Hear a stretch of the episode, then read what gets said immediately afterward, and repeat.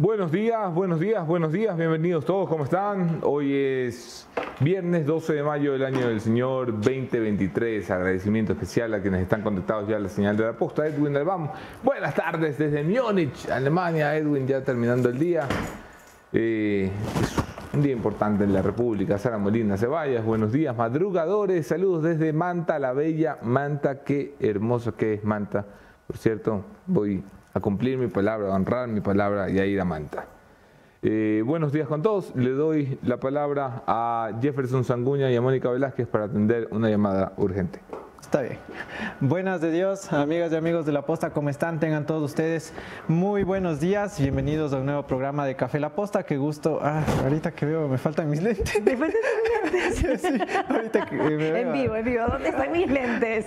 Este, qué gusto poder compartir con ustedes eh, este día. Hay muchas cosas que comentar. Estamos a las puertas de elegir las nuevas De autoridades en un la Asamblea. cambio en la Asamblea Nacional, así es. Y esto en el contexto del juicio político que se le lleva al presidente Guillermo Lazo. Muchísimas gracias a todas las personas que nos acompañan en este nuevo programa de Café La Posta. Ya viernes, ¿no? Se Ya viernes. rapidito. Pero para nosotros continúa porque tenemos que trabajar el domingo. Tenemos que trabajar.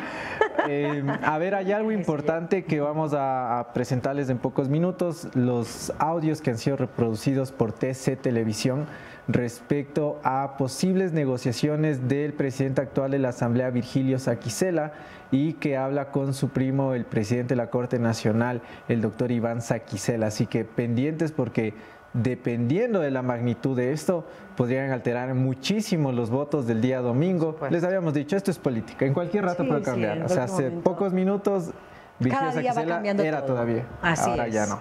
Ahora podría ser que ya no.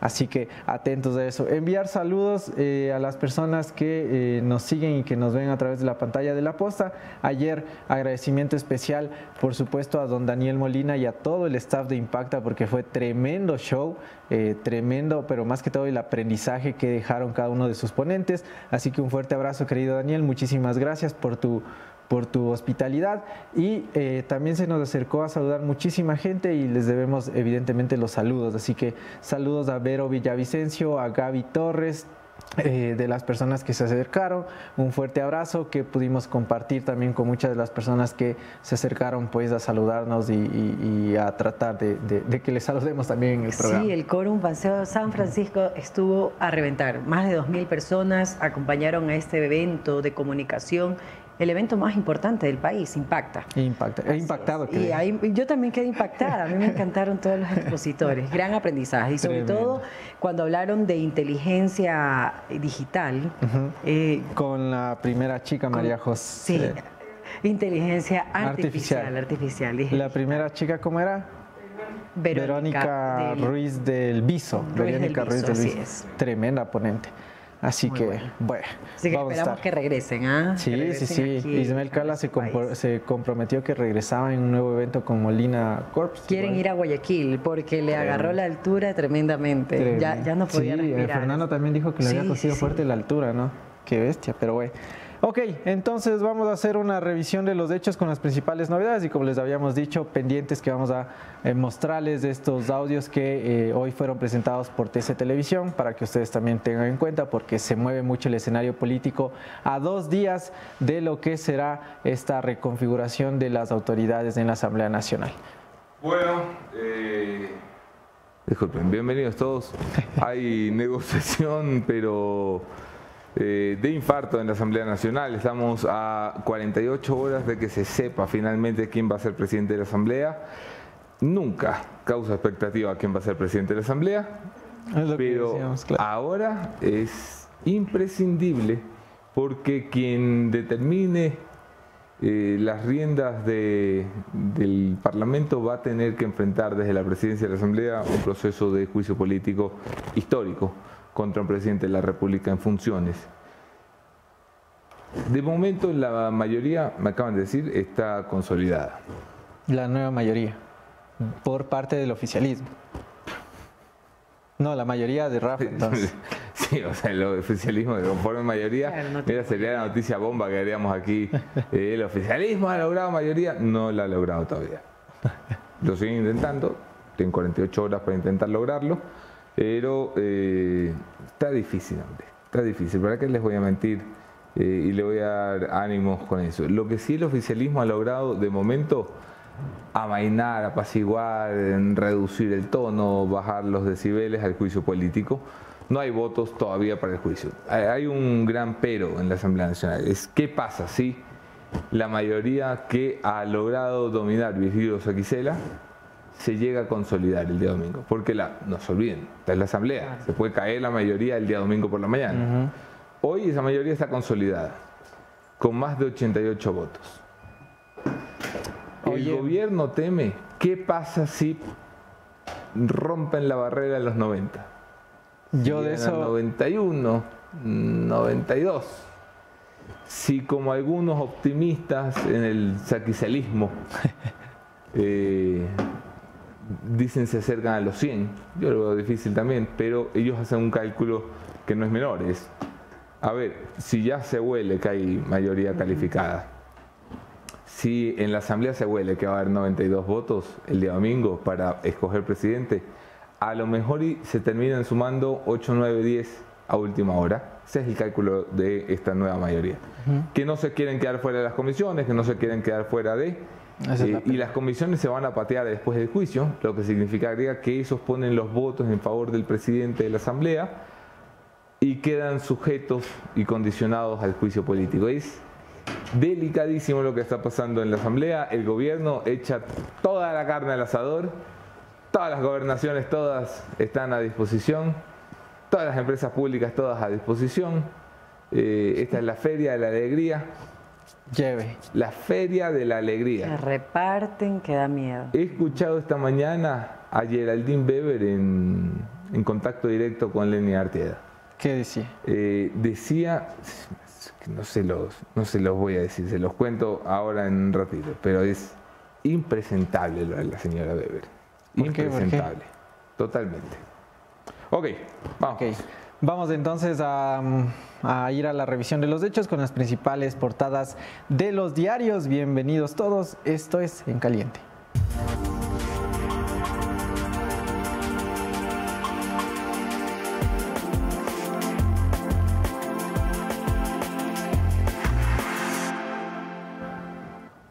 Gracias por seguir conectados a nuestra señal. Eh, iniciamos ya con... ¿Vamos con las portadas o vamos directo a los videos que tenemos? Eh, vamos con las portadas. Ok, vamos con portadas. Ponemos en pantalla la de Diario El Universo que destaca. El gobierno presentó en la Asamblea su reforma tributaria. El objetivo del proyecto es reducir el impuesto a la renta en al menos 341 mil contribuyentes a través de la deducción de gastos según las cargas familiares.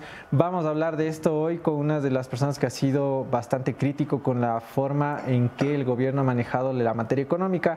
El señor Patricio Alarcón, ex candidato a la, alcaldía de Quito, también, em, porque también existía una, un impuesto a los espectáculos, que vi que la gente que se dedica a los eventos de espectáculos está totalmente cabreada diciendo oigan ya, o sea, van a aliviar, pero alivianan solo a los que les conviene. Entonces ahí nuevamente, otra cosa que también destaca aquí es em, el impuesto a la renta que tienen que ya pagar las, las empresas que se dedican a, los pronósticos deportivos que es algo que, es nuevito también, eso no, sí, estaba. No, hay algunos detrás de eso. No. Oh. Así que, bueno, vamos a ampliar esa información. Hay algunos detrás de eso, algunos bancos. Esta foto también me impacta bastante. Estados Unidos en alerta por medida contra ilegales. Una niña ecuatoriana espera con su padre que les den asilo en Estados Unidos tras cruzar el muro fronterizo con México. Fotón. Esta es una crisis migratoria que está viviendo el país y que todavía no se habla lo suficiente. Lo digo porque personas muy cercanas, muy queridas, eh, están viajando, están pagando a coyoteros para salir del país para cruzar el Darién y llegar a los Estados Unidos es terrible. Los ecuatorianos se han convertido en eh, la segunda nacionalidad que más cruza ilegalmente a los Estados Unidos en lo que va del año. Es una locura, está por encima eh, de, los venezolanos en este momento. Eh, es, es, una crisis de la que todavía no se está hablando, como dice la Moni, es una crisis que tenemos aquí delante nuestro y los medios no logramos traducir y codificar en una magnitud en la que ya nos empieza a tocar a todos que tenemos a alguien eh, que el primo, el hermano, el, papá, la amiga se, acaba de, arriesgar, de jugar el pellejo por tratar de llegar a los Estados Unidos a tener la vida que eh, no puede encontrar en su país. Lamentable. Doménica, eh, Doménica nada más, no tiene apellido. Saludos Anderson, Lamoni y Jeff. Dalton Novoa, hoy es viernes, último día de la semana, lindo fin de semana, se viene en la asamblea, exactamente. Eh, muy buenos días, señores, Dios los guarde de todos los males, muchas gracias, Dios se bendiga. Clever Jiménez, buenos días Anderson, qué altura la entrevista ayer, dos personajes muy queridos. Buenos días desde Ambato, reportándome para Paul Anchaluisa, eh, Damián Llerena, primer like, saludos para el equipo de Café La Posta, saludos para Sergio Mendoza, para Mirna Vaquerizos de Copenhague. Copenhague. Eh, buenos días para Cristian David, saludos cordiales desde el Carchi, Alejo Robalino desde Río Bamba, Mark Jessit Med desde Babahoyo, eh, Luis Peña, la llamada fue al trono. ¿Cuál llamada? Así. Chan chan. Ah, tal vez la que yo recibí. Sí, la que tú ah, No, no, no, no. Acabo de. Acabo de recibir una llamada. acabo de recibir una llamada de el presidente Saquicela. Le ah. escribí, le dije, eh, he visto unos, unos audios, hay algo que decir. Eh, en realidad no los he visto, los voy a ver decir. Voy a escuchar recién. Pero eh, me dice Gisela que hay una grabación que estaba circulando en redes sociales, que es la misma grabación que ha puesto TC, que se pronunciará en su momento, eh, que la escuche, que es algo insignificante, según me ha dicho el ah, propio eh, Virgilio Saquicela, presidente de la Asamblea Nacional. Ok. Vamos. Continuamos con la siguiente portada de Diario Expreso. La reforma tributaria le coquetea a la clase media. Las cargas familiares influirán al deducir el impuesto a la renta. Como podemos ver, también dice 195 millones de dólares menos al año será el impacto en las cuentas del gobierno si llega a entrar en vigencia este proyecto. Bien, eh, la discusión ya de la reforma tributaria la estaremos ampliando con nuestro primer invitado, así que pendientes del programa. Vamos entonces con lo que hemos preparado en cuanto a noticias respecto a la Asamblea Nacional, que es el escenario en el que se van a mover estos días. El domingo, recordarles, transmisión especial de la posta desde la Asamblea Nacional sobre la reconfiguración. ¿Te vas a ir a la Asamblea, Jeff? ¿Te gusta o no te gusta ir a la este, asamblea? Ya no, ya. no te gusta? ¿Por qué? Pero vas por motivos profesionales. Ey, por motivos profesionales. Yo pregunto, nada más pregunto. motivos profesionales. A ver, por motivos profesionales, está muy bien. Si tú eres un profesional que solo Claro, porque sería raro que alguien vaya un domingo a la Asamblea Nacional. Yo te conozco y puedo decir que yo te conozco, hermano. La gente te conoce. Pon aquí a quién crees que va a visitar Don Jefferson en la caja de comentarios. y, está. Aquí está. El cariñito de Jeff puede ser por la dura en la asamblea. Ahí está. ahí está. Dalton Novoa. Comentario de Dalton Novoa. No lo he hecho yo. ¿Sabes qué? A mí me han, me han, mencionado varias personas que no tienen ni idea. Y yo, ¿qué? ¿Por qué? Están locos. Oye, ya te ponen, ya te ponen otras personas. sí, sí, además ya te van saliendo así más corazoncitos en la asamblea. Eh, Después que se acercan a preguntar así como, oye, es verdad, y yo... Lo hemos logrado aquí, café, la credibilidad de Café La Posta. Ok, eh, déjame empezar con con Geraldine Weber. Ok. Porque Geraldine Weber es asambleísta de la República, fue electa por el Partido Social Cristiano sí. Eh, y estuvo hoy en Ecuavisa. Chumita, si me ayudas con el primer video que te pasé ahora último. Eh, estuvo en Ecuavisa con Lenny Artieda y dijo lo siguiente si es que ha cometido peculado. Si no ha cometido peculado, me abstendré. Si ha cometido peculado, votaré por su destitución. peculado? Si no ha cometido peculado, me abstendré. Si ha cometido peculado, votaré por su destitución. No lo sabe todavía el asambleísta Weber. No lo sabe. El asambleísta Weber de hoy, viernes 12 de mayo. Porque el asambleísta Weber de hace 12 días decía esto en Café La Posta.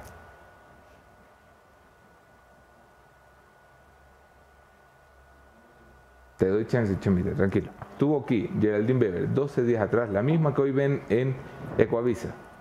Y aquí en Café La Posta dijo esto. El Partido Social Cristiano respalda la solicitud. ¿Cuáles son sus razones personales para hacerlo?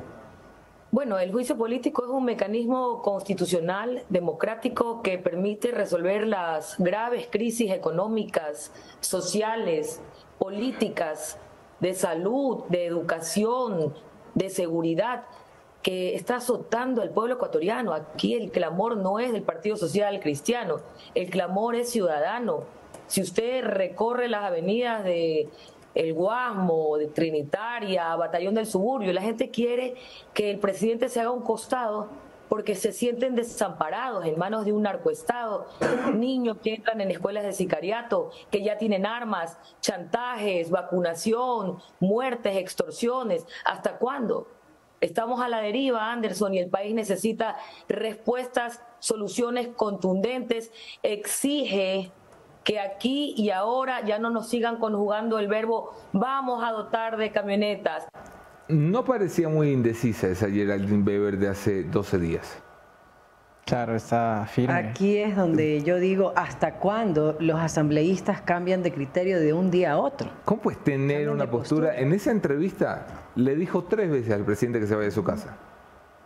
Pero hoy ella quiere ver si el presidente es culpable, peculado o no. ¿Qué razón le habrá hecho cambiar de criterio de forma tan burda? Porque una cosa es que tú seas, no sé, eh, Anabel en Cordero, y que proponen el juicio político y tú dices, no, el presidente es inocente. Yo respeto eso, yo respeto a la señora Cordero. La señora Cordero ha defendido sus principios, sus intereses o los intereses de su electorado. Y esos intereses eran, el presidente es inocente, no debe ser llevado a juicio, mucho menos destituido.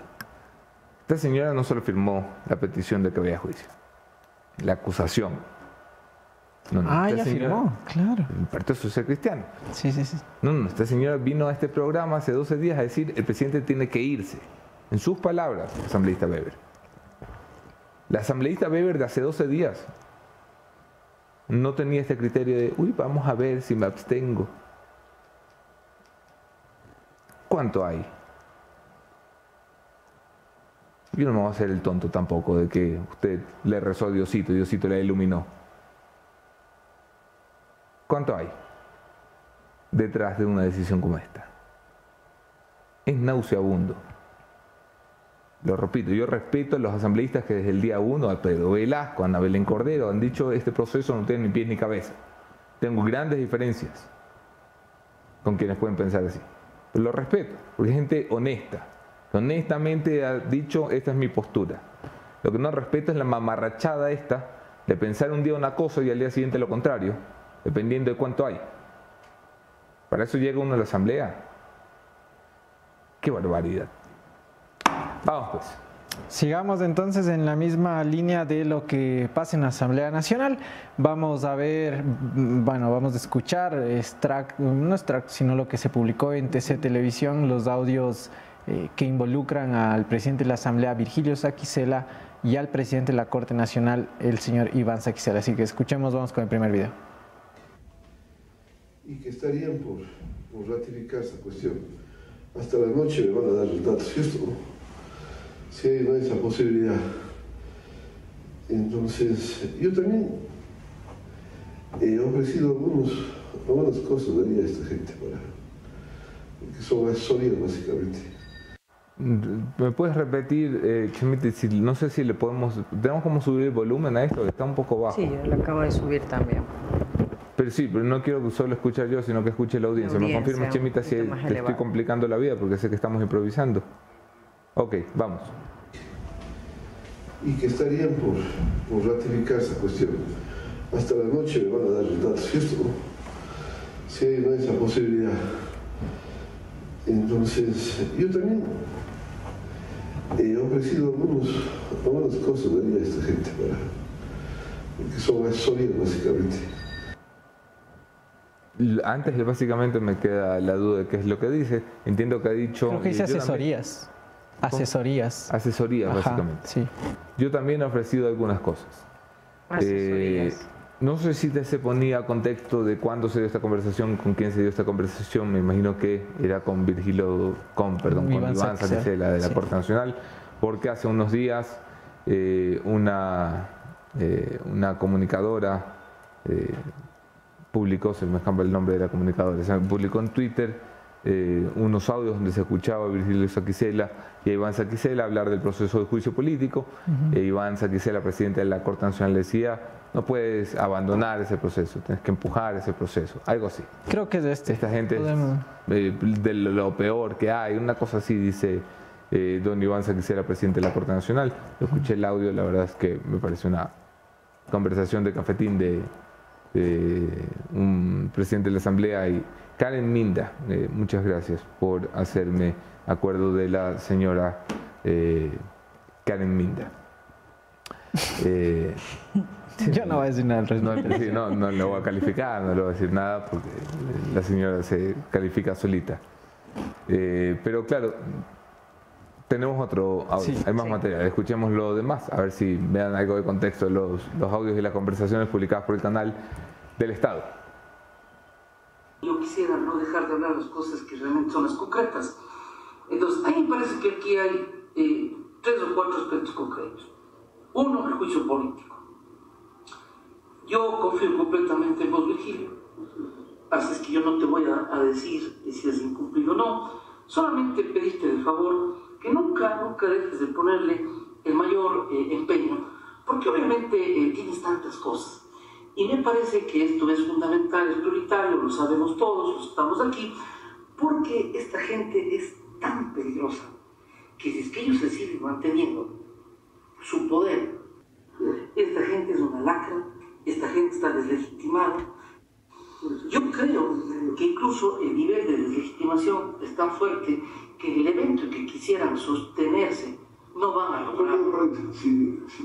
No siempre el juicio sobre lo más escandaloso, sin embargo, lo más escandaloso que lo que los vive ¿Qué repercute? Es, lo que repercute, y eso lo repercute directa y directamente en la conciencia de los es de lo que yo había escuchado. Sí, ah, exactamente. Yo ya sí. Que sí, esto salió como hace unos siete días o así en la cuenta de la señora Minda, eh, que es esta persona, no es un troll, eh, sino la señora Minda. Y ahora lo saca el canal del Estado. Como en los viejos tiempos. De seis back. Eh, mira, pensaba que era otra cosa. Yo pensaba que eran audios de Virgilio Saquicela. Pues, un refirraf, en negociación, una cosa que... Bueno, la primera sí habla de asesorías, no sé. Sí, sí, pero no dice a quién, no dice por qué, no dice el audio no dice esta gente, ajá, esta gente, no sé qué, sí, ofreció asesorías. ¿Cuál? Claro, está muy cortado. La primera parte dice estarían por ratificar esa cuestión. No se sabe qué es lo que van a o sea, El audio no se entiende si no le pones la historia, si no le pones el marco. Es decir, el señor habla esto con Claro, y ahí dice, yo estaría ofreciendo algunas cosas y de ahí habla asesorías. Entonces, no tienes más información para poder eh, entender qué es lo que exactamente están hablando. Me parecería gravísimo que Virgilio Saquicela ofrezca eh, asesorías pagadas por la Asamblea Nacional para formar la mayoría, eso no solamente es gravísimo, eso es un delito y el señor Vigilio Saquicera tendría que haber levantado su inmunidad, ser llevado delante de un tribunal penal y que lo lleven a la cárcel, eh, que más les guste. Pero mientras alguien no le ponga contexto a algo, pues está muy difícil. Eh, ojalá que TC lo logre ser ahora que no está Rafael Cuesta. Eh, no creo que Rafael se hubiera prestado para una de estas barbaridades. Ok. Bien. Vamos ahora a hacer noticias, ¿verdad? Ok, vamos entonces con la primera novedad que tiene que ver con la reforma tributaria, esta reforma que trata de hacer el presidente de la República después de eh, haber eh, hecho enojar al, sector de la clase media y media alta. Y esta era la foto que presenciábamos ayer en Carondelet. Guillermo Lazo, junto a sus ministros, presentó ya el proyecto de ley orgánico para el fortalecimiento de la economía que reducirá el pago del impuesto a la renta en beneficio de las familias ecuatorianas, especialmente la clase media, según anunciaba el ministro de Economía, el señor Pablo Arosemena. Así que, bueno, es un intento de de salvar algo. A ver, es una jugada política Eh, yo se los contaba antes de ayer o por ahí, o ayer, no me acuerdo ya, pero se los contábamos aquí en Café La Posta. El gobierno lo que pretendía era enviar un proyecto de ley económica urgente que cambiara la discusión del juicio político a algo que a la gente le gusta, menos impuestos. Eh, mm, no lo voy a criticar porque yo creo que la reforma que pasó este gobierno fue criminal. O sea, la reforma con la que jodieron a la clase media fue una traición a los principios eh, de Guillermo Lazo, de Pablo Rosemena, eh, de todos los demás. Fue una traición a la clase media de este país, que tuvo que pagarles la feria de la alegría de dos años. Y ahora lo que están haciendo es reculando. No están haciéndole ningún favor a la clase media y no reculando del todo.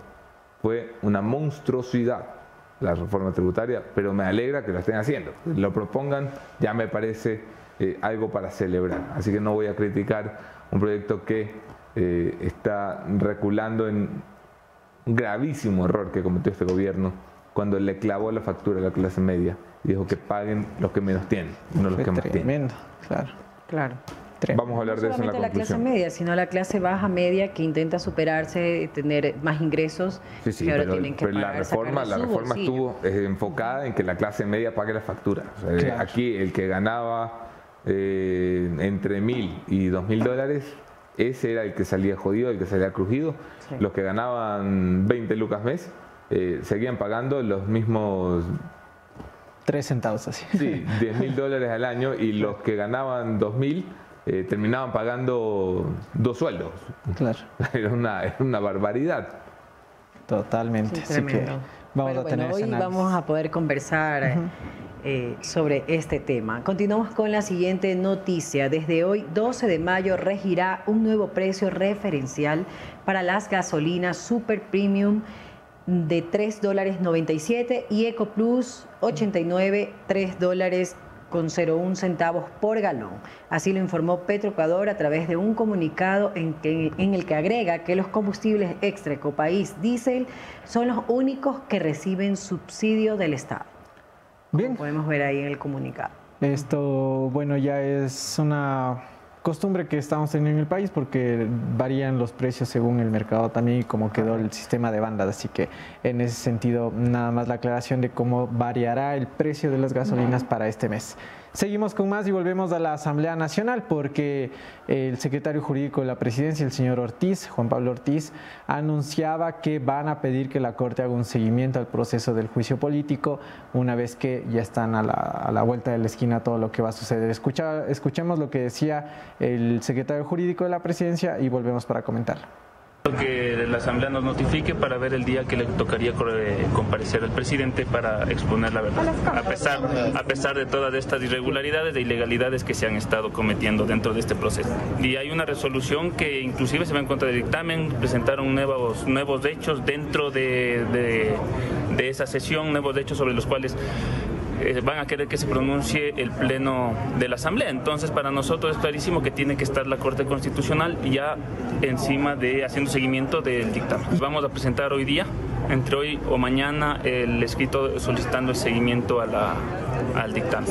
Lo último que pasó el martes, eso se agregaría dentro de la petición, eh, porque consideramos que se extrafacultaron y se fueron en contra del dictamen ciertos asambleístas, y ahí es cuando la Corte ya debería entrar a, hacer seguimiento. Bien, eh, ahí están las declaraciones del secretario jurídico. Esto fue ayer por la mañana, lo, decía el señor Ortiz, secretario jurídico de la presidencia. El presidente fue notificado ayer al filo de la medianoche, eh, diez y media, once de la noche, eh, más o menos me contaba la Moni. Y, y, eso es un hito importante, porque a partir de la notificación al presidente de la República corren los tiempos, los plazos y términos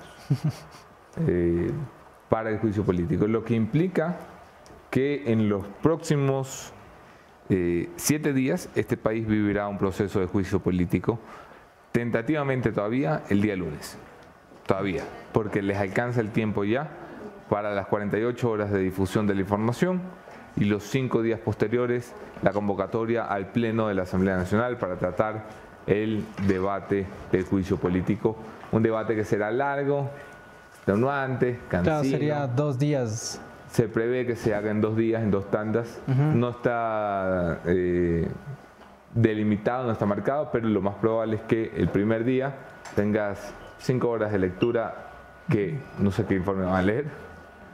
Eh, porque no hay informe. Porque no hay, porque Villavicencio, usted sabe que eso de trabajar tampoco es para la asamblea.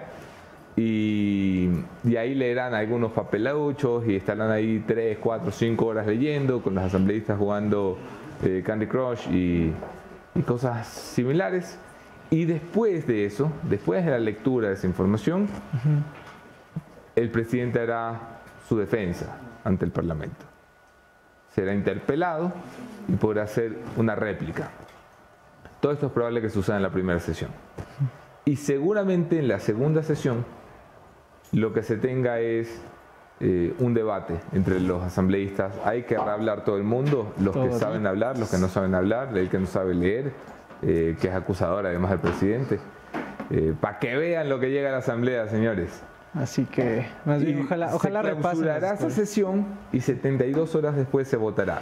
Si esto arranca el lunes, echa cálculo, más o menos el sábado el, el país podría saber si el presidente se queda o se va Estamos hablando del lunes 15 de mayo y del sábado 20.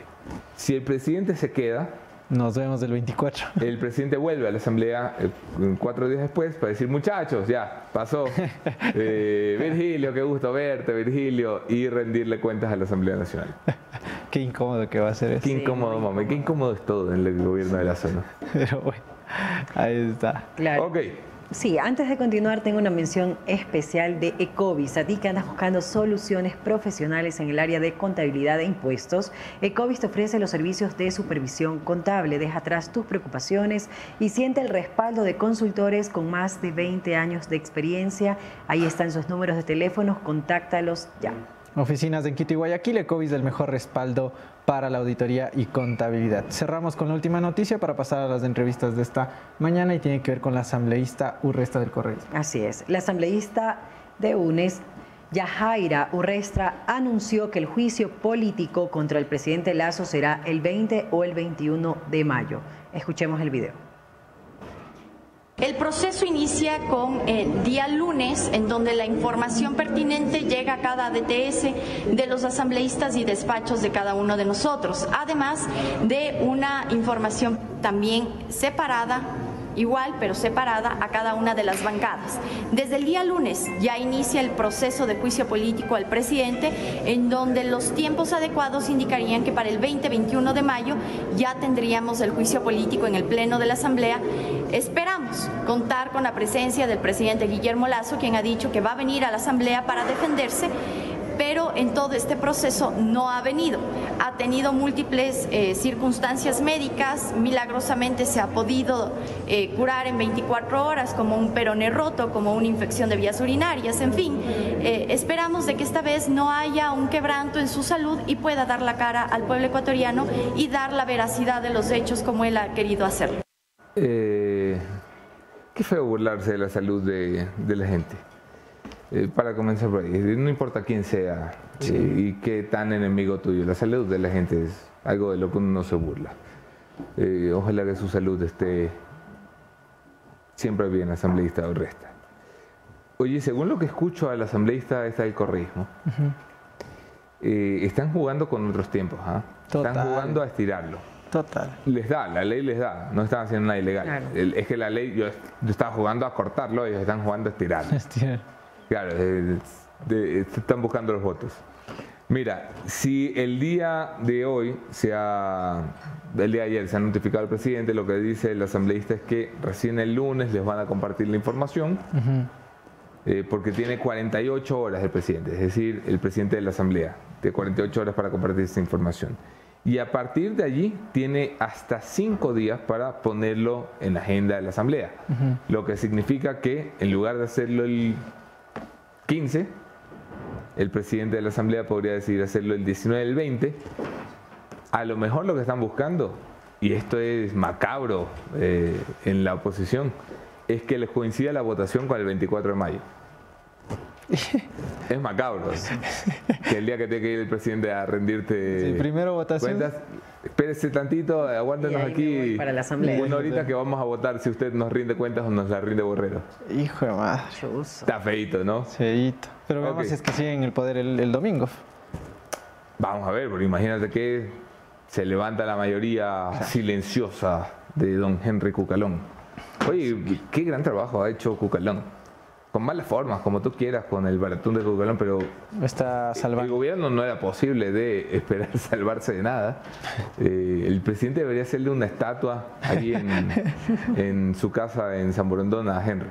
Yo sí creo. Dedicado a la memoria de don Henry Cucalón. No, no, no lo, no le desaparezca. No, ¿dónde pero está? para que sea eterno, don Henry. Ya, ok. Ok. Vamos a las entrevistas del día. Entonces, nuestro primer invitado es Patricio Alarcón, ex candidato a la alcaldía de Quito. Y pues vamos a hablar de varios temas del alcance político, el económico con la reforma tributaria, hacia dónde va el país. Lo vamos a conversar en minutos. Bienvenidos todos. Esto es Café La Posta.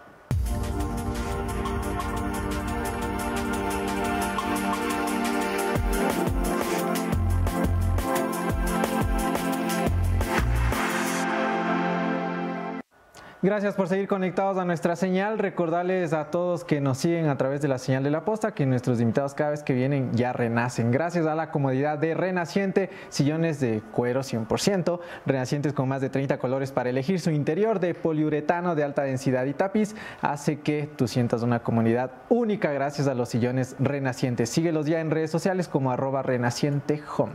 De esta manera le damos la bienvenida a Patricio Alarcón, Anderson Boscán, Tomás La Posta. Yo soy Anderson Boscán, su servidor. Gracias por ver este programa, por convertirnos en la comunidad de noticias más grande de las mañanas. Es el podcast más escuchado en Spotify a nivel nacional, entre las producciones nacionales e internacionales. Nos honra muchísimo que nos hayas dado esa oportunidad. Gracias por suscribirte, darle like y hacer que esta comunidad siga creciendo. Recibimos esta mañana a Patricio Alarcón, a quien antes presentábamos como un exitoso empresario y ahora como político. Ya te acostumbraste a que te presente el ex candidato. Bienvenido, Pato. ¿Cómo estás? Muchas gracias. Buenos días, Anderson. Buenos días, Jeff. Buenos días, Mónica. Qué gusto de verlos a los tiempos. ¿Qué prefieres, el, el político o el, o el empresario? Empresario, Sí, ¿no? sin duda. Te da más caché. Sí, te posicionas mejor en todo caso. En este momento específicamente. Oye, Patricio, querido, eh, gracias por haber venido. Es un momento especial porque quiero hablar de política contigo, pero eh, me urge empezar por lo que ha pasado ayer. El gobierno ha remitido un proyecto de ley. Eh, yo no he tenido todavía oportunidad de leer el proyecto de ley, pero entiendo eh, las, las condiciones generales por las que va. eh, y básicamente están reculando de la desgracia que propusieron y aprobaron con complicidad del correísmo hace año y medio. ¿Qué te parece? Así, a primera vista. Mira, a primera vista yo pienso, y no me malinterpreten, creo que todos debemos apoyar la reforma tributaria porque ciertamente en algo está aliviando el bolsillo De, de ciertos ecuatorianos.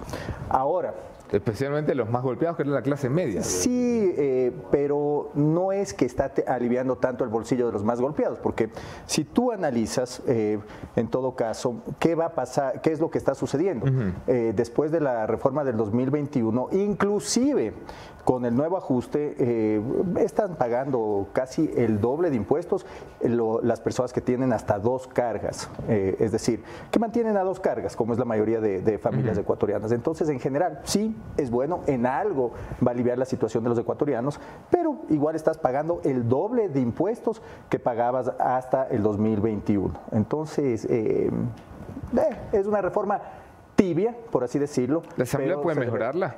Sin duda, pero siempre se pueden mejorar los, los, las reformas tributarias. No, pero- Para bien o para mal, pero creo que para bien. Pregunté mal. Eh, ¿La Asamblea tiene intenciones de mejorarla?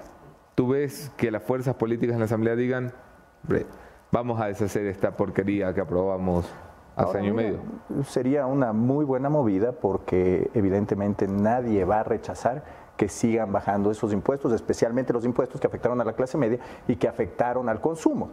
Y además de ser una reforma media tibia, porque yo te puedo demostrar con la, con la nueva tabla que pagas el doble de impuestos. eh, De lo si que no- pagabas antes De lo que pagabas reforma. antes y, y te baja muy poco el impuesto si es que no tienes eh, cargas. Si tienes un estilo de vida diferente, por lo que sea, igual estás pagando eh, casi lo mismo que lo que pagabas eh, antes de la reforma. El ministro Rosemena estuvo aquí eh, muy amablemente, Pablo, hace unos tres meses o así, dos meses, cuando Cocalón les dio permiso para volver. Y, yo le preguntaba cómo se pasó 12 años hablando de bajar impuestos y cuando llega el gobierno lo primero que hace es subirlos. Pues están 12 años diciendo menos impuestos y en 12 meses lo subieron. Eh, ¿Esto de alguna forma compensa ese, esa, esa traición a los principios, por así decirlo? Mira, no creo que lo, lo compensa porque antes eh, del 2021, en cuanto a los impuestos que teníamos que pagar, estábamos mejor, podías deducirte algo.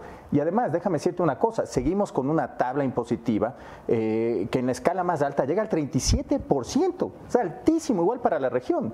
Eh, no tienes ningún tipo de servicio, no es que no tienes que pagar seguridad como una cuota en una garita o en un barrio, no es que no tienes que muchas veces para el que puede pagar un seguro médico, pagar la educación privada. El Estado no te da nada, pero sí te saca hasta el 37% del impuesto a la renta. Eh, además, mira, el principio de la tributación tiene que ser la simplificación, ¿no es cierto? Entonces, ¿cómo te, cómo te, ahora cómo te van a cobrar el impuesto? Tienes que calcular sobre las cargas tantas canastas básicas y sobre esas canastas básicas tienes que pagar el 18% los contadores están muy contentos. Los contadores y los abogados siempre son los más contentos durante las reformas tributarias. Y si necesitas un contador, ve a COVID, que son buenos. Entonces, mira, eh, no, no, existe una simplificación, no es que el alivio es brutal, igual el daño ya está hecho. Y además, tratan de cobrar este impuesto a industrias como la de los espectáculos. Ahora hasta las entradas del cine van a, costar un 12% más, que se lo traslada al consumidor final. Cuando, mira, las industrias más golpeadas, como los espectáculos públicos, cuando tú contratas a un artista fuera, tú tienes una retención ya del 25%. El artista te dice, mira, usted me paga a mí 100 mil dólares. A mí no me importa cómo son las leyes de su país. El ISD es su problema. El ISD es su problema, el ISD, la retención es su problema. Yo quiero mis 100 mil dólares netos. Oye, ¿cierran los números, Patricio? Para el Estado, digo, para el gobierno. No, no, mira, yo, lo que yo Porque si tú tienes una economía apretada como ya la está teniendo el Ecuador antes de este proyecto, vamos a poner esto en contexto, nuestro presupuesto general eh, nunca bajó, con los que decían que el Estado, el Estado estaba obeso, pues se quedaron con el mismo Estado obeso que criticaron 12 años. Subieron el gasto. Eh, Sí. Subieron el gasto. 1.500 millones de dólares. No, mira, solo en el primer cuatrimestre. Subieron el presupuesto el gasto. No, no, solo en el primer cuatrimestre eh, el gasto ha subido en alrededor de 700 millones de dólares y han dejado de recaudar 618 millones de dólares. Nunca bajaron el gasto, subieron impuestos, recaudaron menos. eso voy. Están recaudando menos, están gastando más. Eh, prometieron llevarnos a déficit cero. Bueno, ya estamos viendo que tenemos una, necesidad de endeudamiento importante que supera los 2.500 millones de dólares. ¿Cuánto va a ser el déficit este año? Si siguen como siguen, 5.000 millones de dólares. Bueno, empezaron diciendo eh, va a ser 2.500 millones de dólares, lo va a duplicar, me dicen. Sí. Es, lo, es en lo que, y no lo digo yo, ¿no? Lo dice Jaime Carrera del Observatorio si de Política tú vas con este hueco al Fondo Monetario Internacional, ¿cómo le justificas que quieres bajar impuestos?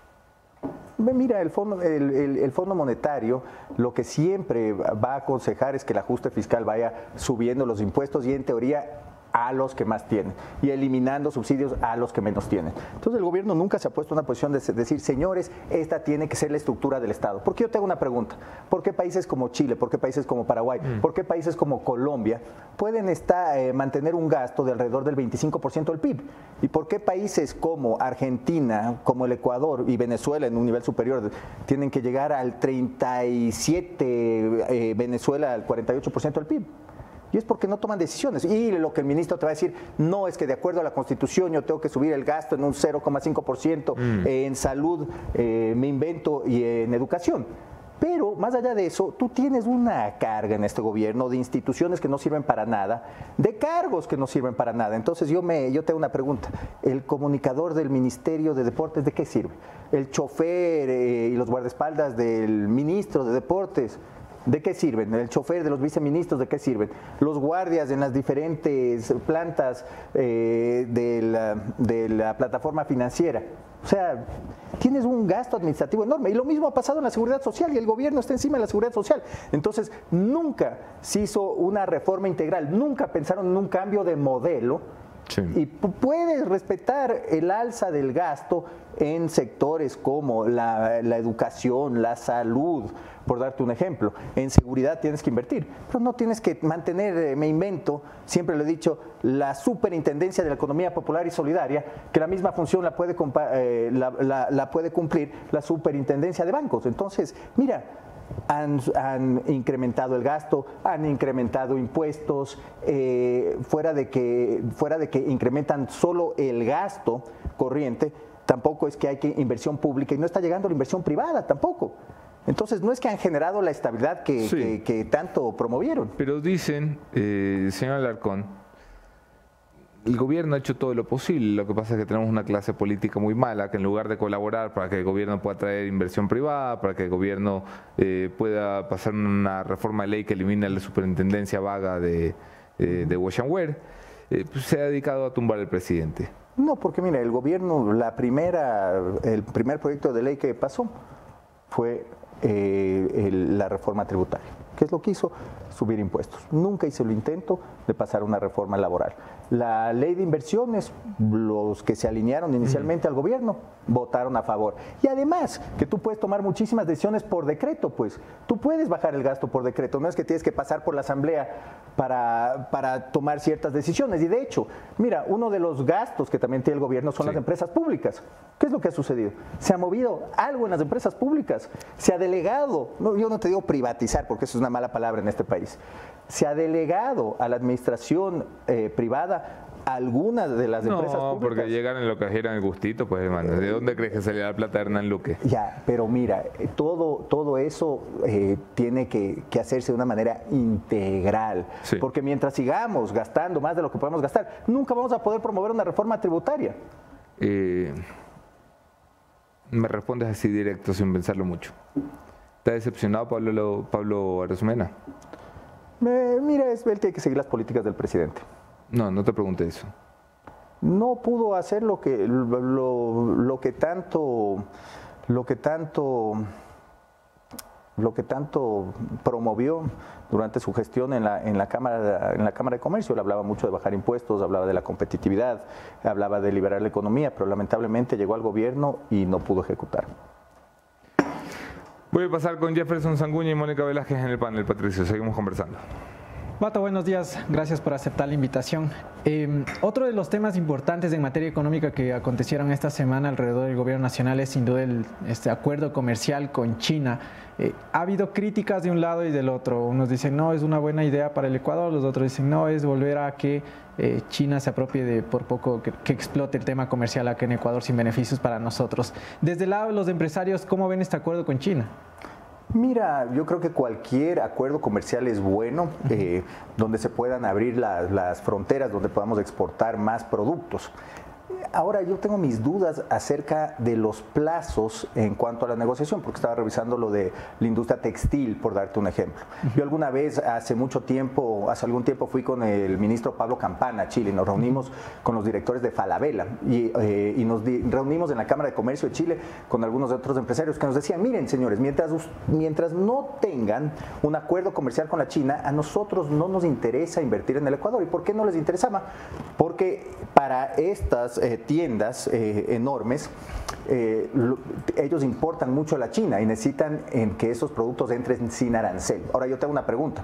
Aquí va a haber un desgravamen en alrededor de 15 años. Esos mismos grupos, yo no creo que les va a interesar llegar al Ecuador hasta que no se liberen esas partidas arancelarias. Entonces sí, los acuerdos comerciales son buenos, son necesarios. Ah, yo, yo tengo que apoyar la decisión que tomaron y, y está bien. Pero el diablo está en los detalles. Y yo no sé si es que como tal como negociaron el, acuerdo de libre comercio, van a llegar las inversiones necesarias en el Ecuador. Porque los acuerdos de libre comercio no solo son para exportar más, si son, también son para poder atraer más inversiones y es un marco regulatorio que se genera para respetar la inversión extranjera. Pero, en, el tema, pero en el tema de inversión, ¿en qué escenario estamos? Porque de parte del gobierno dicen, tenemos todas las facilidades, hay un montón de personas que quieren venir a invertir al Ecuador y desde el otro lado dicen no, no están así porque la situación política no ha permitido también que lleguen esas inversiones que incluso fueron anunciadas por el ministro de Producción, el señor Prado, y que tú también fuiste crítico en su momento de los anuncios que él decía porque no se plasmaban en hechos. Mira, en este país no se ha recibido más de mil millones de dólares al año en inversión extranjera directa y más allá del conflicto político, que ciertamente eh, va a generar un problema para quien quiere eh, invertir su dinero en el Ecuador. Pero eh, uno de los problemas que tenemos en el Ecuador es la alta carga impositiva. Entonces tienes desde los impuestos a los dividendos que implementaron, que se los implementó durante eh, el gobierno de Lenín Moreno. Entonces el retorno sobre la inversión no es tan atractivo como en otros países y por eso eh, el Ecuador, al Ecuador muchas veces no lo toman en cuenta. Eh, sin embargo, el caos político no ayuda. Y hablando de tratados comerciales específicamente, nosotros tenemos que enfocarnos en cerrar el acuerdo comercial con los Estados Unidos. Ese es nuestro nuestro principal socio comercial. Yo no sé si estarán contentos o no con lo que, con lo que acaba de suceder con la China, pero ese es nuestro socio estratégico, es cerca, nuestros productos son apetecidos, eh, nuestra economía es dolarizada, eh, un mercado enorme que para la industria agroalimentaria especialmente es muy atractivo y eso es parte del desarrollo del Ecuador. Ok, cierro con esto para dar la palabra a Moni que tiene más inquietudes. Permíteme ir hacia el lado político. Eh, una vez que también ya incursionaste en esto y, tu, postura también sería interesante conocer. Lo que se está jugando en la Asamblea Nacional, el juicio político al presidente de la República, em, ¿debe ir por dónde? ¿Por, por, dónde ves el, el, curso del juicio político? ¿Hay, una, ¿Hay, digamos, la disposición o hay una predisposición, mejor dicho, para que se dé la censura o la muerte cruzada que nuevamente está en el radar del presidente de la República. ¿Por dónde ves la situación? Mira, yo estoy muy preocupado eh, y te digo por qué estoy muy preocupado en cuanto a la situación de las ventas eh, en la estabilidad de los negocios en el Ecuador, porque veamos los diferentes escenarios. Se logra salvar el presidente de la República, no logra la oposición eh, concretar los 92 votos que se requiere para la censura del presidente ¿Y qué es lo que va a suceder al otro día? Y eso es lo que me preocupa a mí. Mira, yo tengo que traer eh, materia prima de la Sierra Ecuatoriana, tengo que procesar la materia prima en la ciudad de Quito, tengo que sacar los contenedores hacia el puerto de Guayaquil. Y eso es lo que a mí me debe preocupar, ¿no es cierto? Cumplir con mi presupuesto de ventas, poder pagar el rol de pagos, eh, generar eh, el volumen adecuado, ¿no es cierto?, de transacciones. ¿Qué es lo que sucede el rato del 24, me invento, el 25, el 26? cuando arranquen las protestas. Va a salir la CONAIE, va a salir el FUT, va a salir la UNE, van a salir las comunas y de nuevo van a paralizar el país. Y eso es lo que a mí me preocupa si es que eh, el presidente no toma ciertas decisiones y llama a un acuerdo. Yo no sé si le van a creer, esta vez porque no ha podido cumplir con ningún tipo de acuerdo. Entonces eso me preocupa. La muerte cruzada me preocupa porque vamos hacia el mismo escenario. Entonces yo creo que tenemos que buscar la manera eh, en la cual podamos promover una cierta estabilidad durante dos años hasta que lleguen las nuevas elecciones, ¿no es cierto? Y a mí me parecería eso lo mejor, inclusive porque se debilitaría el bloque de UNES, porque UNES sería un problema más para el Ecuador en el 2025, porque ya tienen las principales ciudades, las principales provincias, ya no van a ser parte de la solución, sino van a ser parte del problema. Y en algo tendría la oportunidad de otro candidato. Entonces creo que yo veo con mucha preocupación y veo que pase lo que pase en estas semanas en la Asamblea, el país se va a complicar. Creo que si es que finalmente de alguna manera puede entrar a generar estabilidad el vicepresidente durante dos años, tal vez es una buena salida, no lo sé. Borrero mejor que Lazo, dice. No lo sé, pues mira, lo que nos dé estabilidad como ecuatorianos y nos deje vivir tranquilos durante los próximos dos años. ¿Y esta es la voz de Patricio Larcón o es una voz del empresariado? O sea, en el empresariado... Esto, esto, es, esto es lo que yo pienso teniendo que cumplir las metas en mis empresas este año. Sí, pero el empresariado, ¿cuál es el, el, ¿Qué dicen tus colegas cuando toman coñac así en el, club de recachones? Cuando, eh, están tomando, cuando están tomando un whisky en el club de agricultores, están defendiendo en teoría la estabilidad. Entonces, ¿de, qué hablan? No, tenemos que, que, mantener al presidente dos años más, que se debe respetar la democracia. O sea, tú dices, los grandes empresarios están con lazo o sea, en general creo que, creo que no están viendo más allá de estas dos semanas y eso a mí me preocupa.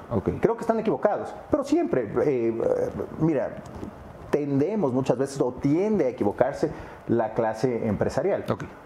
Voy a pasar con Mónica Velázquez. ¿Cómo estás, Patricio? Te saluda Mónica. Muchas gracias por acompañarnos en el café. Patricio, se suponía que Guillermo Lazo iba a ser un presidente enfocado eh, en el empresariado, en la generación de riquezas, pero a estas alturas tú puedes valorar eh, el trabajo que ha realizado. Quisiera saber eso y también dónde han estado las promesas rotas. Ah, eh, buenos días, Moni. Mira, en realidad, eh, desde que entró Guillermo Lazo al poder, yo creo que el sector empresarial ha perdido competitividad. Se han afectado sectores como el, camaronero, los pequeños productores camaroneros, por darte un ejemplo. Eh, quitó liquidez al sector empresarial por el puesto eh, eh, patrimonial de las personas naturales, para las personas jurídicas. En general, no es que ha dado un beneficio, algún incentivo para poder invertir más. Eh, el déficit fiscal, tal como lo mencioné, va a aumentar este año, lo cual tampoco genera buenas expectativas en el futuro. Entonces, yo creo que los que apostamos por un cambio de modelo, eh, básicamente fuimos decepcionados por el manejo de la economía del gobierno de Guillermo Lazo. Y mira lo que sucedió. Eh, y mira lo que está sucediendo. Le apostaron al gradualismo, le apostaron al fiscalismo y ni siquiera al gradualismo porque no han bajado el gasto.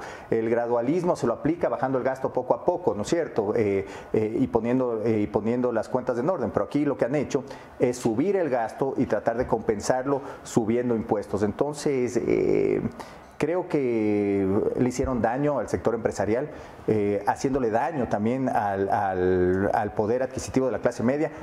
También eh, afectaron el consumo y crearon una inestabilidad que en este momento deberíamos de haber estado pensando en cómo sacar al país adelante y no en juicios políticos, pero Pero a estas alturas, Patricio, ¿tú crees que ha perjudicado al empresariado más que beneficiado? Sin duda, pero sin duda. Mira lo que está sucediendo. No es que no hay inversión pública, no hay inversión privada, sube el gasto, eh, los impuestos en algo están tratando de bajarlos en este momento, sin embargo están afectando a ciertos sectores. Entonces, eh, creo que no ha sido un gobierno que ha, pro- ha podido promover el crecimiento del sector empresarial. No, no. Dices que era, era mejor votar por Arauz, dices. No, ah, mira, no creo. Pero Se lo piensa ahora, qué miedo, ¿no? No, no, no, no, yo que no, nunca, yo creo que el correísmo Qué fue, miedo. fue- ellos causaron todo este problema y, y- y este gobierno ni el anterior pudieron desarmar ese modelo, pero, pero si es que hubiera estado Arauz en este momento tal vez estaríamos votando la Arauz en- en- y ya. Sería chao, más divertido. chao. No habría discusión. No habría discusión, todos estaríamos felices. Patricio, por otro lado, eh, ya que estamos hablando de impuestos, el gobierno propone bajar impuestos y según tu criterio, la necesidad de endeudamiento se duplicará hasta 5 mil eh, millones de dólares. No sé si la necesidad se va a, a duplicar, tendría que re- revisar eh, con cuánto dinero eh, cuenta el gobierno en este caso en cuanto a, a sus ingresos, pero yo estuve leyendo un documento eh, en el cual eh, hacía una proyección según los ingresos y los gastos de, de enero a abril, el Jaime Carrera, y eh, lo que vi es que en este año el déficit puede llegar a 5 mil millones de dólares. No sé cuál va a ser el requerimiento, no sé cómo lo van a hacer, eh, emisión de bonos, fondo monetario, qué sé yo. eh, Con el riesgo país que tenemos, emisión de bonos, Sí. está complicadito, ¿no?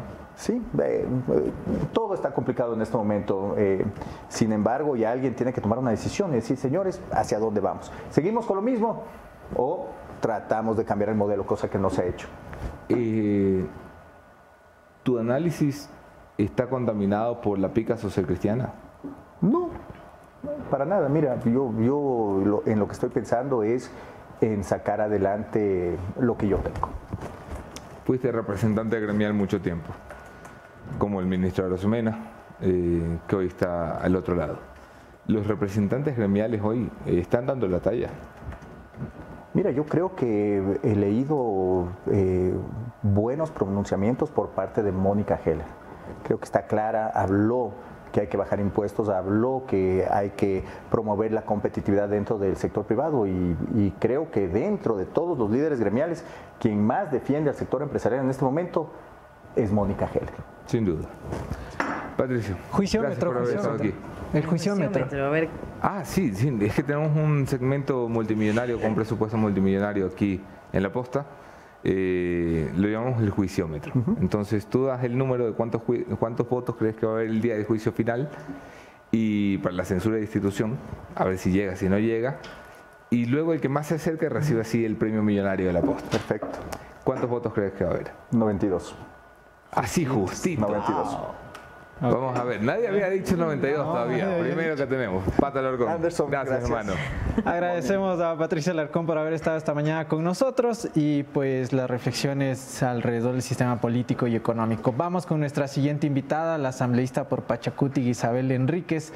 Eh, porque recordarán ustedes que hace un par de semanas conversábamos con ella sobre esta reforma de ley en cuanto a las funciones de las Fuerzas Armadas en las calles.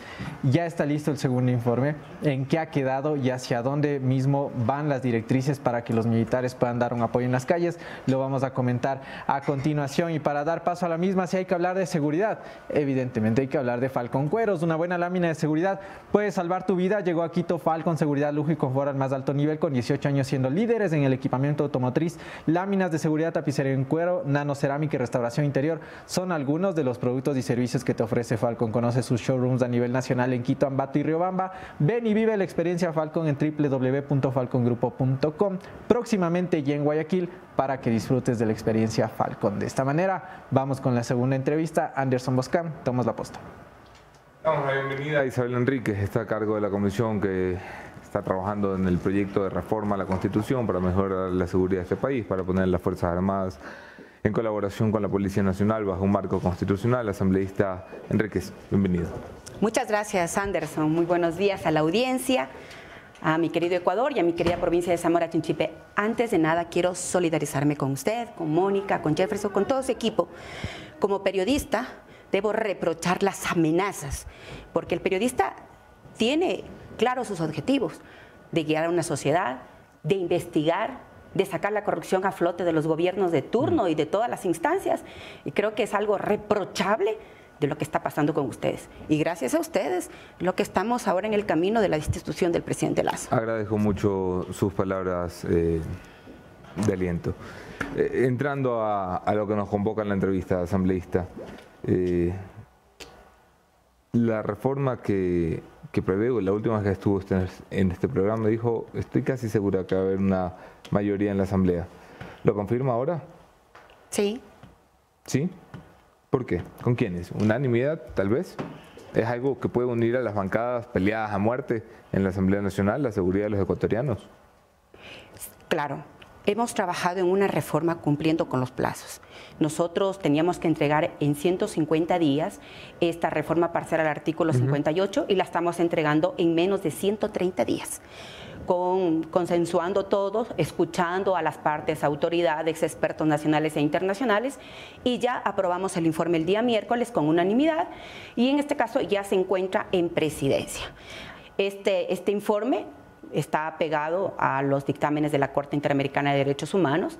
Hay eh, un informe que debe salir del comandante general de policía que ya no va a ir al COSEPE como en el primer informe estaba, tiene que ir al Ejecutivo para que el presidente de la República convoque al COSEPE analicen de un informe motivado, pueda ya ese informe ir nuevamente al presidente para que en 24 horas dicte ese decreto para que las Fuerzas Armadas puedan apoyar de acuerdo a, lo que la policía está pidiendo. Temas de narcotráfico, trata de personas, tráfico de armas y delitos asociados. ¿Qué va a cambiar?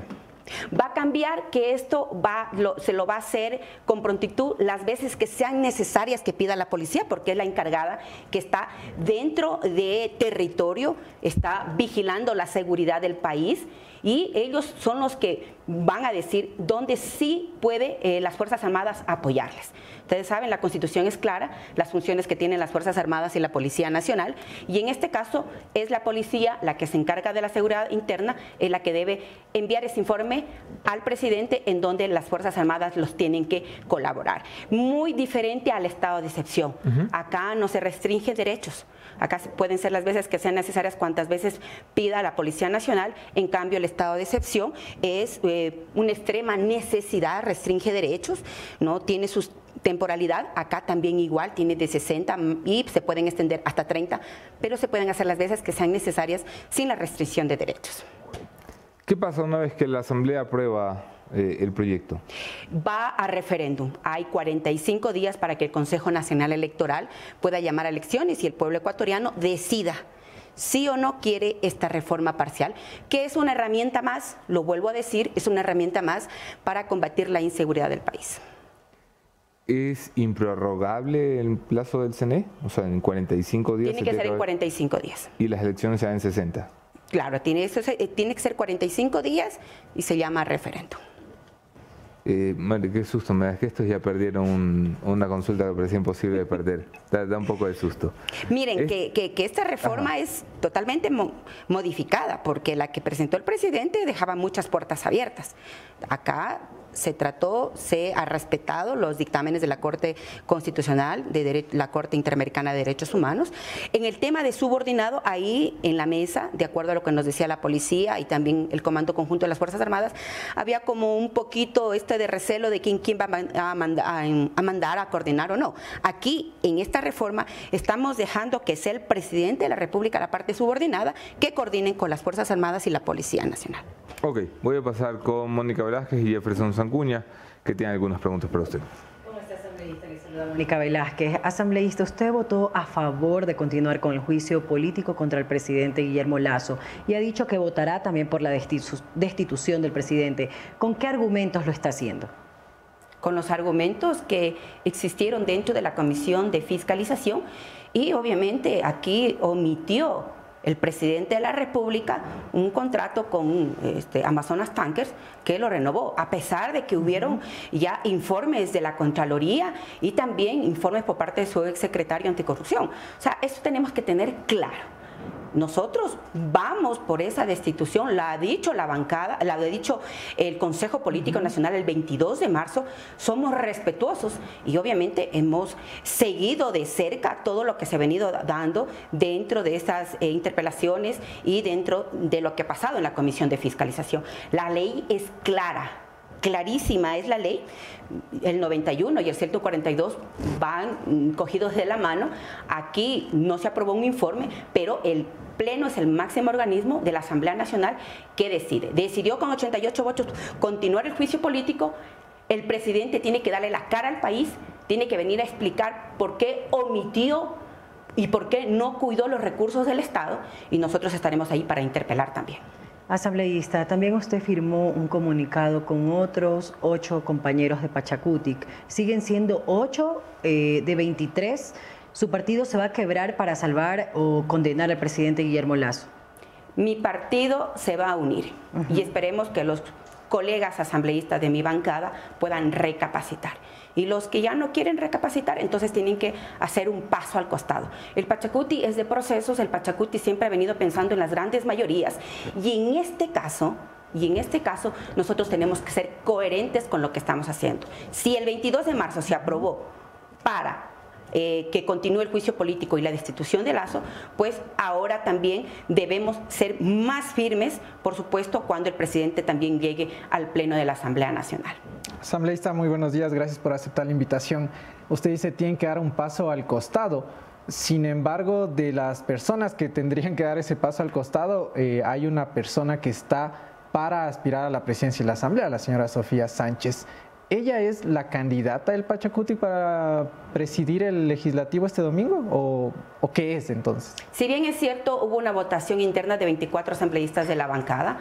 Ganó la colega asambleísta Sofía Sánchez. ¿Por quién votó usted? Yo voté por otra mujer. ¿Quién era esa otra mujer? Con Consuelo Vega. Ok. Con Consuelo Vega, yo voté por una mujer, tenía que ser una mujer.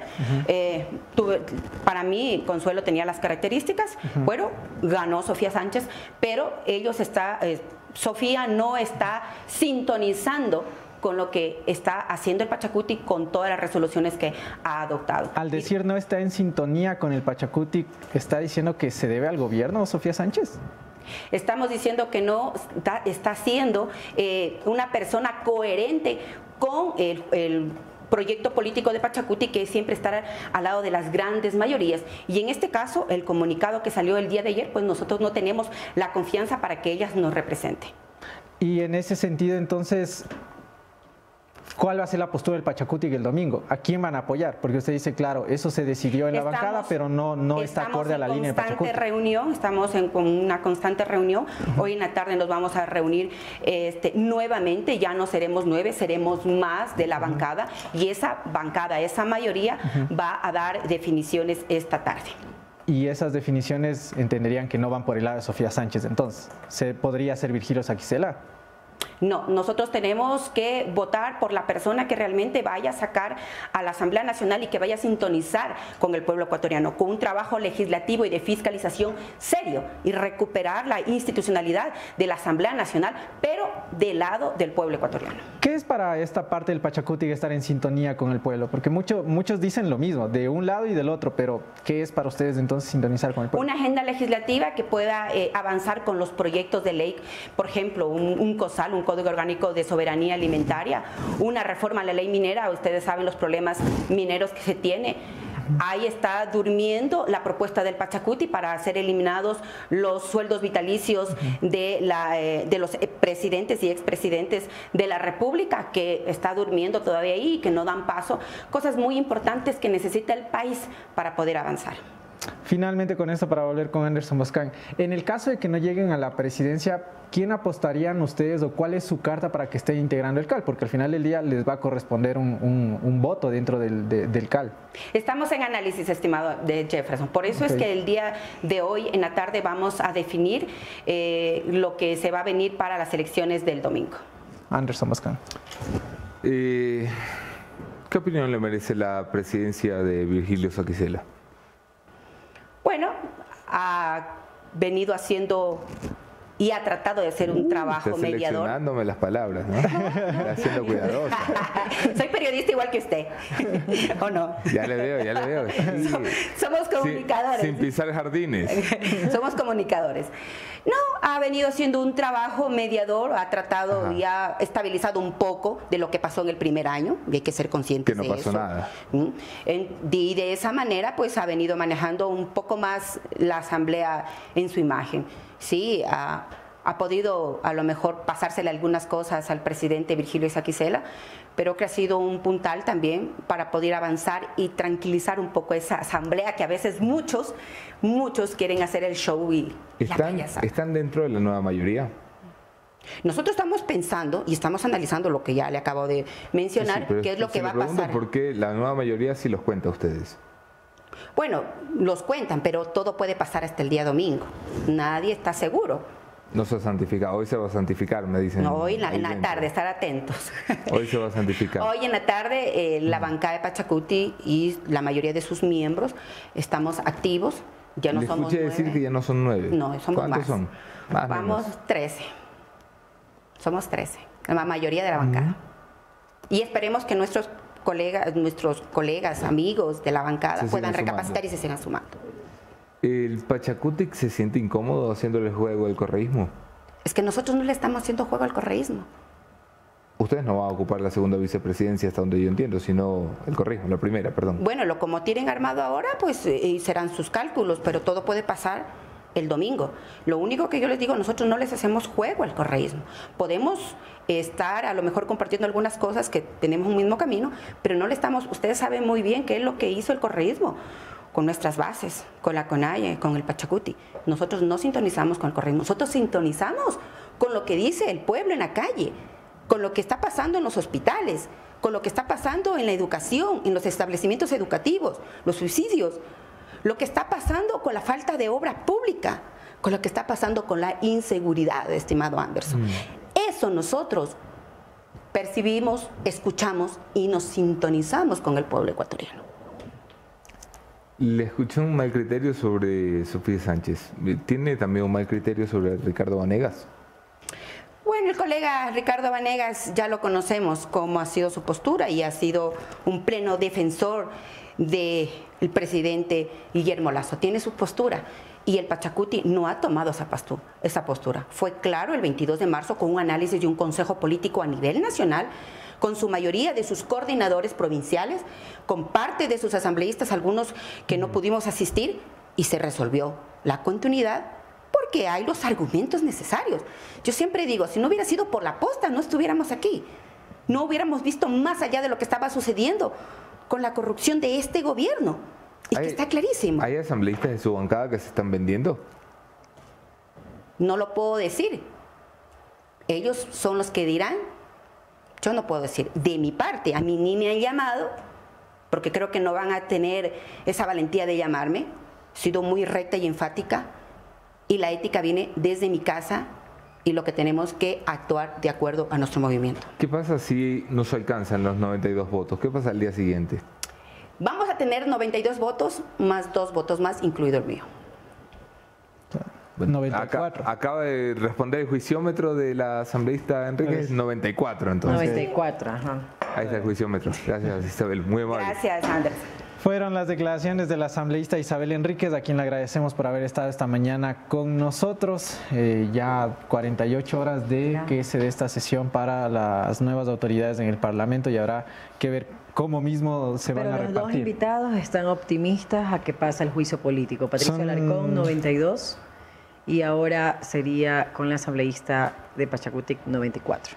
Son los primeros porque, claro, en los anteriores Fabricio Millamar dijo 80, Darwin Pereira dijo 85, dijo que no llegaban, este Ricardo Vanegas dijo 80 y de ahí tenemos Mireya Pazmiño 96 y hoy Patricio Alarcón con 92 de Isabel Enríquez. O sea, está empatado 3 a 3. 3 a 3 está.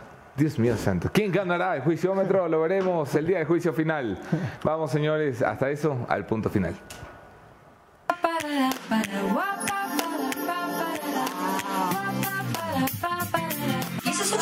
Seguro te costó más la cara.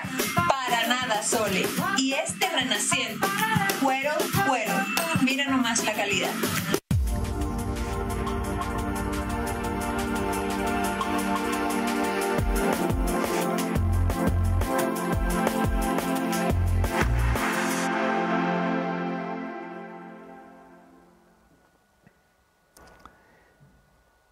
Hay conceptos que parecen muy complicados, pero son bastante sencillos. Los políticos quieren que sean complicados para que la gente no se entere. Pero es muy fácil. El impuesto a la renta es un impuesto a la utilidad, básicamente. La utilidad de las personas y de las empresas. Pero en el caso de las personas, supongamos que usted gana mil dólares. ¿verdad? Pero usted con esos mil dólares tiene que ir a pagar su alquiler de 200, 250 dólares, 250 dólares para hacerlo cerrado. Y además paga una pensión de la nena de 100 dólares en la escuela. Y además paga usted 200 dólares en comida y ya van 550 y además paga usted 50 dólares en movilización, ya van 600. Y además paga usted otras cosas y ya van 700. Su renta de ese mes ha sido 300 dólares. Los países normales entienden que el, concepto de impuesto a la renta tiene que aplicar sobre estos 300 dólares. ¿Verdad? A usted le ha costado mucho esfuerzo sobrevivir con eh, todo lo que implica el costo de la vida en un país como este, con los ingresos bajitos, con los precios altitos. Entonces, sobre esos 300 dólares, el Estado pone un impuesto y dice, yo me llevo parte de su renta para poder subsidiar los servicios que en el Ecuador no se dan, pero se deberían dar. Educación, salud, seguridad. Hasta aquí estamos todos. El gobierno de Guillermo Lazo, que se pasó 12 años en campaña diciendo hay que bajar impuestos, Tardó 12 meses en traicionar esa palabra y en lugar de bajarlos los subió. 12 años pidiendo que los bajen, 12 meses para decidir subirlos. Y cuando decidieron subir los impuestos, no solo subieron los impuestos, sino que redujeron algo que se llamaba deducciones. ¿Qué eran las deducciones? Eran los gastos. O sea, si usted pagaba vivienda, se entendía que usted podía usar ese gasto de la vivienda para deducir su impuesto a la renta. Si usted pagaba el colegio de la nena, podía usar esa plata para decir, lo deduzco el impuesto a la renta. Porque la verdad es que su renta se iba disminuyendo precisamente porque usted pagaba el colegio, la salud, la casa, la ropa, la comida. Bueno, al, al gobierno de Guillermo Lazo se le ocurrió algo genial. Algo genial. Que era no poner el impuesto a la renta, sino el impuesto al ingreso. Tal cual. Entonces redujeron a un mínimo que perjudicó especialmente a la clase media. Ya vamos a hablar por qué. La deducción. Es algo que hoy quieren corregir. El ministro Pablo Rosemena, y lo celebro, ha decidido enviar y remitir un proyecto a la Asamblea Nacional para recular en lo que este gobierno hizo, que fue una reforma criminal, porque a usted le empezaron a grabar por lo que ganaba en su sueldo, por lo que le ingresaba, no por lo que le quedaba, no por lo que significaban sus rentas, su utilidad. No, a usted le pusieron un impuesto al sueldo. Le dijeron sus gastos en salud, no se los reconozco. Sus gastos en educación, no se los reconozco. Su gasto de su casa, no se los reconozco. Usted me gana tanto, usted me paga tanto. Y eso es criminal. Celebro profundamente. Me alegra que aunque tarde, el gobierno esté en algo reculando. no volvemos a las condiciones normales de un país normal, donde los ciudadanos no tienen por qué pagar la cuenta a los políticos. Que bueno fuera que esto te volviera a ti en servicio como salud, seguridad y educación. En este país no hay ninguna de las tres. La educación te toca buscártela en el sector privado, la salud te toca buscártela en el sector privado y hoy la seguridad te toca buscártela en el sector privado. El hecho de que usen esto políticamente para enturbiar el proceso de juicio político, para hacer más cortos los tiempos de ejecución, me vale madre.